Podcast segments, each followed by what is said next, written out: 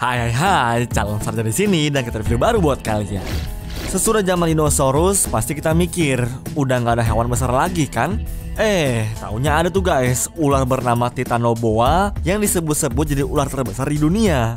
Mau tahu lebih lanjut nggak? Kalau ya, langsung aja yuk kami persembahkan. Inilah sejarah ular terbesar di dunia yang jarang diketahui sama orang.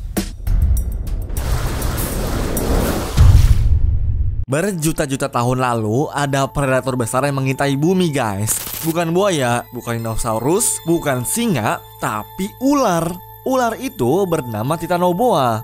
Ular besar yang satu ini guys bisa ngebuat anak anaconda kelihatan kayak mainan doang. Eh beneran, ini gue gak nakutin loh? Soalnya tuh ular guys emang bisa tumbuh sampai 14 meter Berarti kalau dihitung-hitung panjangnya si Titanoboa ini bisa sama kayak satu bus para wisata ya. Buset, gede banget dah.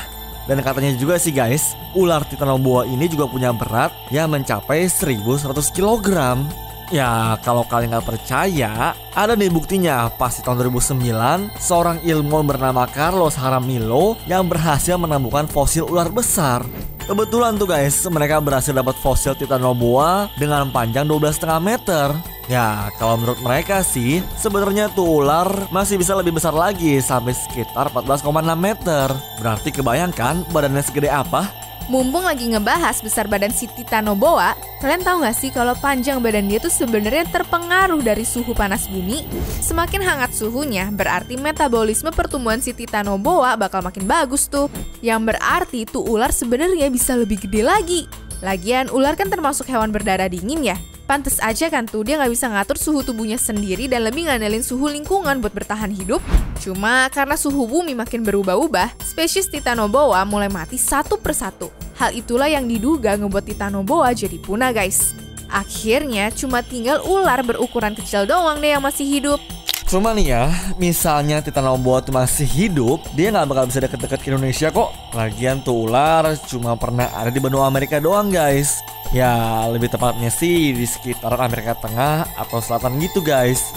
Ya mungkin kalau ular Titanoboa tuh masih hidup sampai sekarang Ya dia bakal muncul di rumah suku-suku orang pedalaman sana kali. Jadi nggak mungkin deh tuh ada ular Titanoboa yang muncul di Jakarta. Lagian ya, Titanoboa juga kagak beracun kok. Berarti nggak usah takut-takut amat.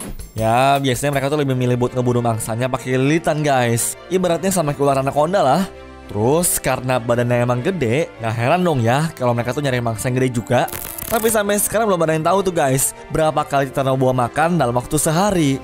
Ada yang bilang spesies tersebut bisa makan kura-kura raksasa dan juga krokodilomorfa. Waduh, kebayang gak tuh guys? Buaya aja juga ikutan dimakan. Padahal kan buaya zaman sekarang tuh lebih gede daripada ular biasa. Tapi gue juga yakin sih bang, misalnya emang beneran ada di zaman sekarang, tuh ular gak bakal jadi bahaya banget kayak di film-film. Lagian dengan badan segede itu, emangnya Titanobo bakal bisa menjalar ke sana kemari lewatin jalanan kota? Pasti gak bakal secepat ular monster yang ada di film-film lah. Sebagai perbandingan aja nih, kecepatan ular piton biasa aja cuma sampai 1,6 km per jam. Berarti ular segitu aja kagak cepet, gimana Titanoboa?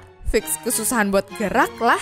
Kecuali dia lagi gerak di dalam air. Bisa jadi nggak kalah cepet sama anaconda biasa. Lihat aja tuh anaconda di filmnya bisa secepat apa. Tapi ya gitu guys, nggak mungkin jadi bahaya banget.